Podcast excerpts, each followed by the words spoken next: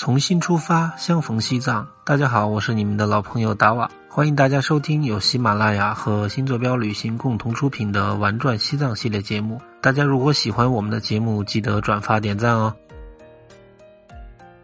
本期节目呢，我想给大家分享一座特别值得一去，但是确实也是很少有朋友去到、被大家忽略的一座寺庙。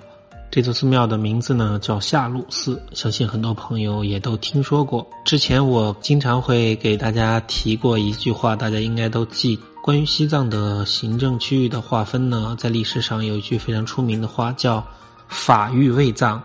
人欲康巴，马欲安多”。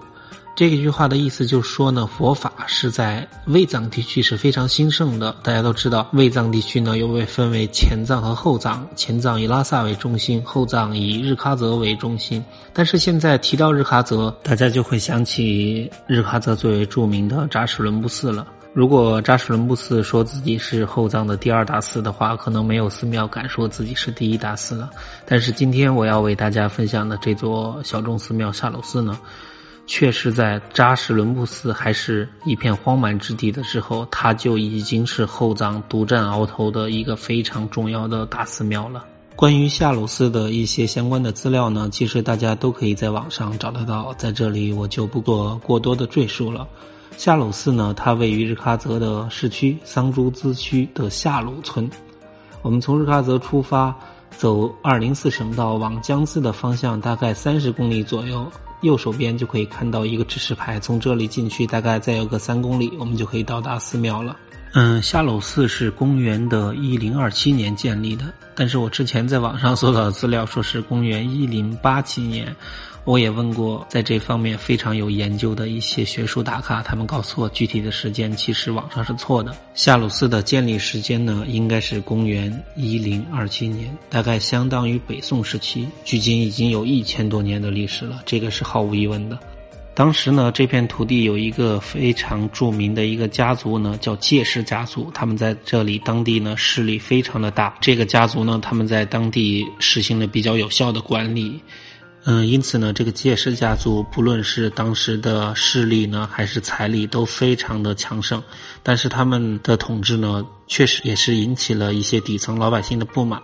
因此他们这个介氏家族呢，就推举了一个当时介氏家族内的贵族，他的名字叫介尊西扰琼乃，这个名字比较复杂。他拜了当时藏传佛教后弘期时期的一个非常著名的高僧大德，叫多吉旺丘，拜在他的门下，开始了苦修以及修习佛法，并且就已经开始着手建立夏鲁寺。关于夏鲁寺的建立呢，有一个比较有意思的故事。当时这个戒尊西饶琼乃呢，他就问他的师傅：“我们要在哪里建这个寺庙呢？”当时多吉旺秋什么也没说，他就拿出了一把弓箭，就射了出去，然后这把。这个箭呢，就落在了一片农田上，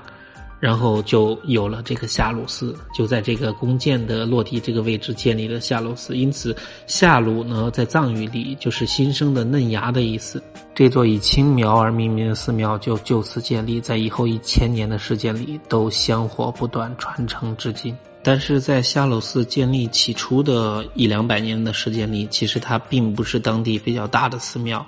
它的发展一直也是比较缓慢的，但是这个介氏家族呢，它能兴起，真的是我觉得有一定它的因素。他当时。介氏家族的头领呢是非常具有政治智慧跟政治眼光的。他当时已经发现西藏的萨迦派的势力是在不断的增长的，而且萨迦派我之前讲过的一个非常著名的一个人，就是萨迦五祖之一的萨迦班智达。他呢在公元的一二四四年，他带领他的两个侄子巴斯巴和恰诺多吉去到了凉州，就是今天的甘肃武威，在这里朝觐了当时蒙古的一个首领叫阔端。嗯，自此呢，萨迦派就取得了与中原王朝的联系，确立了他在西藏的主导教派的地位。自此呢，可以毫不夸张的说，这个介氏家族呢，跟这个夏鲁寺呢，就抱上了一条非常粗的大腿。他们得到了非常重要而有力的支持，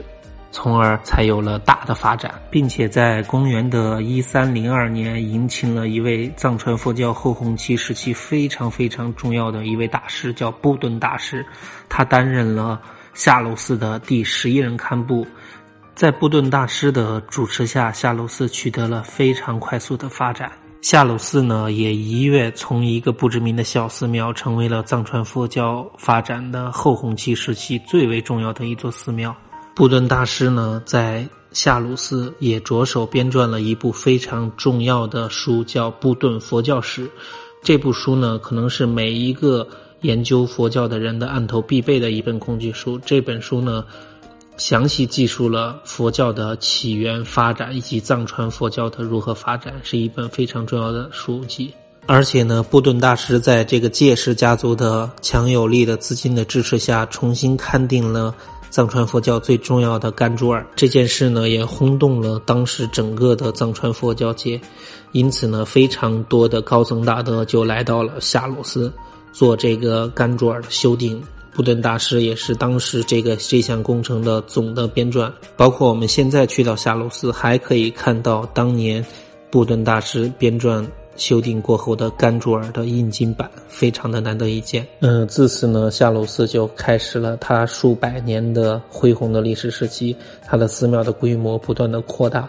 嗯，并且也吸引了非常多的僧人来此学经。传说当年夏楼寺规模最大的时候，有差不多将近四千多名僧人在此出家，真的是当时非常重要的一座寺庙。这个布顿大师呢，不仅在佛学方面有非常深的造诣，大家都知道藏传佛教的一些大师他都是通晓大孝五明的嘛，所以因此在一些工巧方面的音明声明，布顿大师呢就都有非常深的造诣，包括现在的夏洛寺，我们都可以看到当年布顿大师亲手绘制的一幅坛城。因此呢，就从夏鲁寺开始，在藏传佛教呢又形成了一个比较重要的教派，人们称为布顿派，又可以称为夏鲁派。但是随着那个萨迦派的失势，夏鲁寺又开始沉寂了数百年。但是这个过程中，夏鲁寺还是保持了他比较重视佛法研修的这个传统。历史上著名的四世班禅也曾经担任过夏鲁寺的堪布。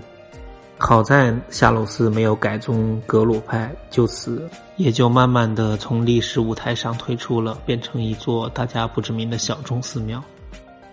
嗯，曾经听过这样一句话：只有在历尽繁华之后，才能真正体会宁静的可贵。也许等未来的某一天，当你真正漫步在夏洛斯特特别有历史感的壁画长廊里，你才能真正的体会到，其实不论当年它是多么的香火旺盛，多么的让人趋之若鹜，在滚滚向前的历史长河中，一千年只不过是一具细沙。